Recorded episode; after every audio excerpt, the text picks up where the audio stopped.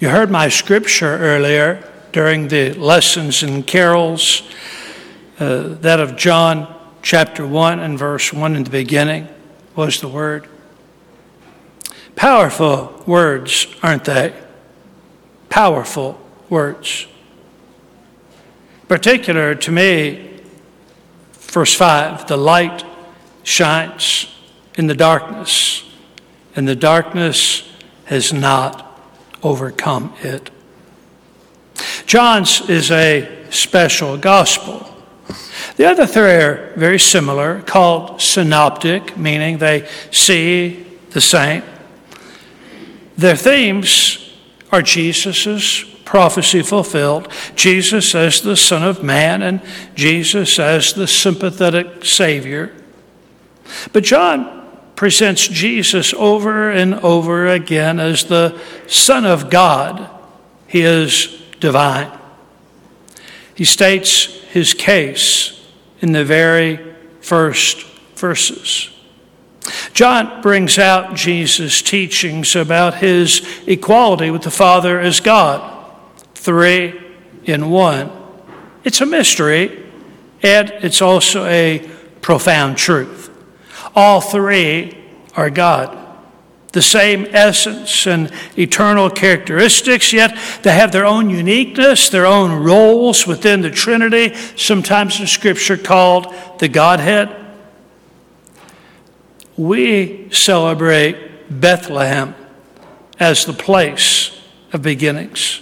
It's a tender and a special place. The shepherd's cave, the stable, the manger, even the modern renderings. It was one of my favorite sights on my visit to Israel years ago. It was not, however, the true beginning for Jesus. It wasn't even close. You see, Jesus had no beginning. No beginning. Eternal truth contrasts with our insistence on everything having a beginning and an ending. But Jesus had no beginning.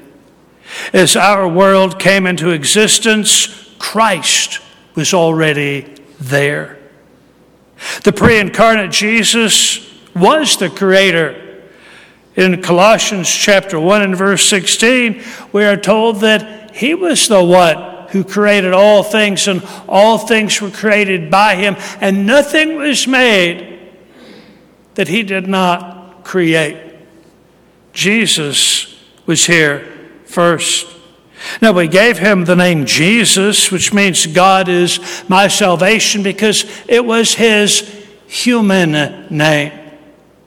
That is the aspect of God, known as the Son, came into the world, and with that birth, he was Jesus.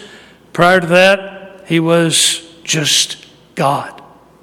He was Yahweh. He was the everlasting, ever living one. There was nothing in all the galaxies that he did not speak that did not come into being, whether it be on earth or whether it be in the galaxy whether it be in the seas, on the land, even under the earth. He created all things. So, Bethlehem, well, we look at it as a place of beginnings. Jesus had no beginning. He gave up so much to humble himself. Not only had Jesus had no beginning, reminder of our tiles here, we also know that Jesus had no creator. None. No creator. Christ is fully God as much as the Father. He is fully God as much as the Holy Spirit. His title here in John chapter 1 is the Word. The Word. It comes to us from the Greek word logos. It is the spoken word. Jesus spoke worlds into existence, stars into existence, galaxies into existence, the moon, the earth. He spoke it into existence. He had no creator because he was the creator. He has always been. And although our world's philosophy and science struggles with the concept that there could be something without a beginning, our puny understanding does not deny God the right to be who He is. He is Creator. Jesus said, My sheep hear my voice, they know me.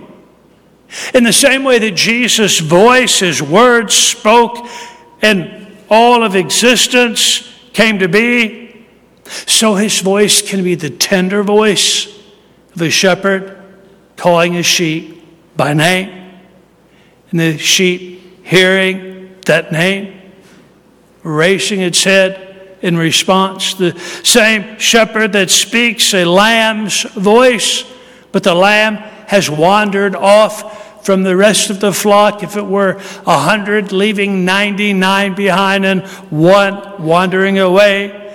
As the shepherd calls that voice time and time again, he begins to search for the one lamb, looking for the one he loves. Have you heard the voice of the shepherd? Have you heard the one who speaks your name, that gets your attention, that stirs your heart, that makes things all new for you? The sheep hear his voice Jesus had no creator. The scripture tells us that Jesus is all we need. Everything. He is all we need. In him, verse 4, was life. And the life was the light of men. What is life? In John 10, Jesus said, The thief comes but to kill, to rob, to destroy, but I am come that you might have life and have it to the fullest in abundance. To have life, you must have food, have to eat. We have to eat. It's the only way to sustain our body weight, our operation, our function. Jesus said, I am the bread of life. I am the bread, the bread of life. Man shall not live by bread alone, but by every word that proceeds from the mouth of God. And so Jesus is to us the sustenance, the nutrition, the life gift of God, much as Israel received manna that came from heaven each evening, so that each morning, fresh and new, they could eat and be sustained. And so Jesus is the bread of life that came down from heaven each day, our daily bread, what we need. He is life. You have to have water. Jesus is the living water. He even said, If you give a cup of cold water in my name, you've done so unto me. But He is the living water. In the same way that the woman at the well had Jesus ask her for a drink, and she began to debate religion with him, and he said, If you knew who I was, you'd be asking me for a drink of water, for he is the living water not only living water, you have to have shelter, food, water, shelter. Jesus said, Come unto me, all you who labor, all you that are heavy laden and burdened down with life, come unto me. I will give you rest. Some of you this Thanksgiving visited or had visitors, chance to come in and eat at the table that someone else prepared. Maybe to watch and see someone else took care of the kitchen. Maybe it was Cracker Barrel. I don't know. Chance to come in and sit down afterwards and be with people you love just ah, rest. Jesus is shelter for us. He welcomes us. His burdens are light. His yoke, that is his partnership of work, is easy. He invites us to come unto him. And of course, for life, you not only have food, water, shelter, but light. To live in darkness is not to live at all. You have to have light. It gives you warmth, it shows the way, it helps you see one another, it establishes fellowship. You got to have light. Yeah, Jesus is the light. See, darkness is the absence of light. It's not normally an entity unto itself. It is simply remove all light, remove all hope, and all you have is darkness. It disappears as the light begins to shine. But by the scriptures here, sometimes darkness apparently has its own essence, its own evil, its own corruption. Darkness sometimes seems to overcome and overpower light in the spiritual realm that appears possible. But darkness will never win. Never win. Never win. Darkness will never win. Although it came after Jesus with all its power, although there were no holds barred, there was a total commitment to all forces of evil to impede him, to trip him, to destroy him to abuse him, to ultimately kill him, to trap him, to seal him, to eliminate him and everything about him from the face of the earth. It ultimately, totally failed. This is why Christmas and Easter are tied together beautifully. Because one is the coming into this world of Christ, the other is the redemption of this world through Christ. It begins with the success of God and mankind, that God visits, that God shows up. God didn't send a prescription for antibiotics. No, the great physician he made a house call. And he showed up. And the darkness could not withstand the onslaught. And the darkness could not survive the light. And when it was time, the Father sent his Son.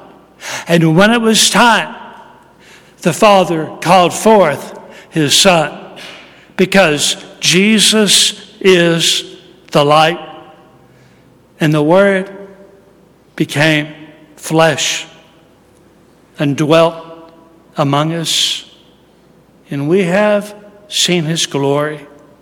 Glory as of the only Son from the Father, full of grace and truth. In the same way that Jesus is the living water and he transforms his followers into wells of living water themselves. So the light of men transforms his followers into, as Matthew said, a city set on a hill. So, it is our mission. It is our purpose to be the light that He calls us to be.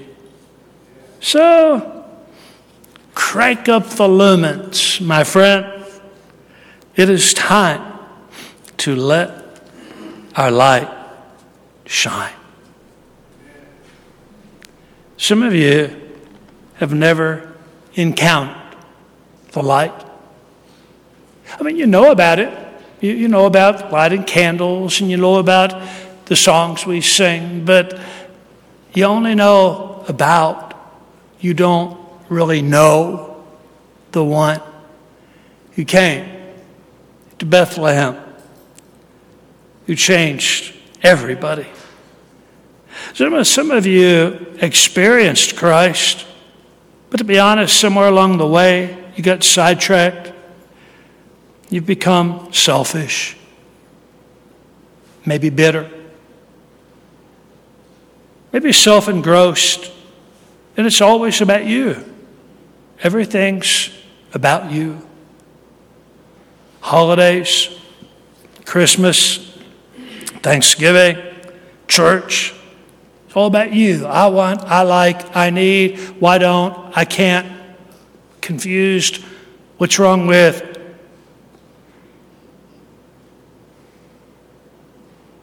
A wise person told me once, and she's sick this morning, or she would hear me say this. She said, Quit worrying about what time the kids are coming for Christmas or Thanksgiving. Quit worrying about how long they're staying with this relative or that relative, or why did they get such a late start? And she said, Stop it. You have three children who love you. And they're doing the best they can. They want to be with us. You should thank God that you've been given such gifts as this. Sounds like a wise person, doesn't it? Wouldn't we all do well to make it less about us and more about Him?